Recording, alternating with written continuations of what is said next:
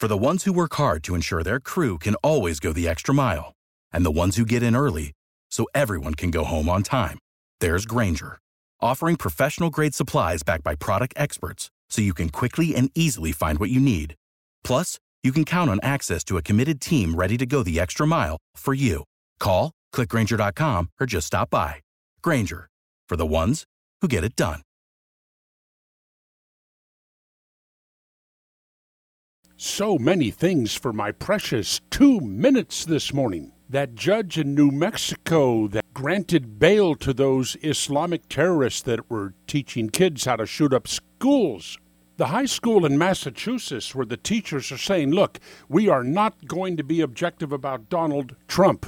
We don't support him, and that's what we're going to teach the kids. But then this comes up Atlanta City Councilman Andre Dickens. He wants to charge people to commute into the city of Atlanta. You can't make this up. He wants Atlanta to have its own Department of Transportation, and commuters who live in the suburbs but who commute to Atlanta to work should pay a toll, a fee of some kind.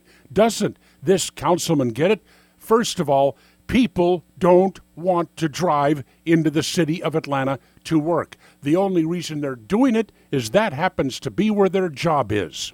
If they had their druthers, their employer would pack up and leave the city of Atlanta and head to the suburbs so they wouldn't have to bother with this commute at all. And this rocket scientist of a councilman, Andre Dickens, seems hell bent on bringing that reality to pass.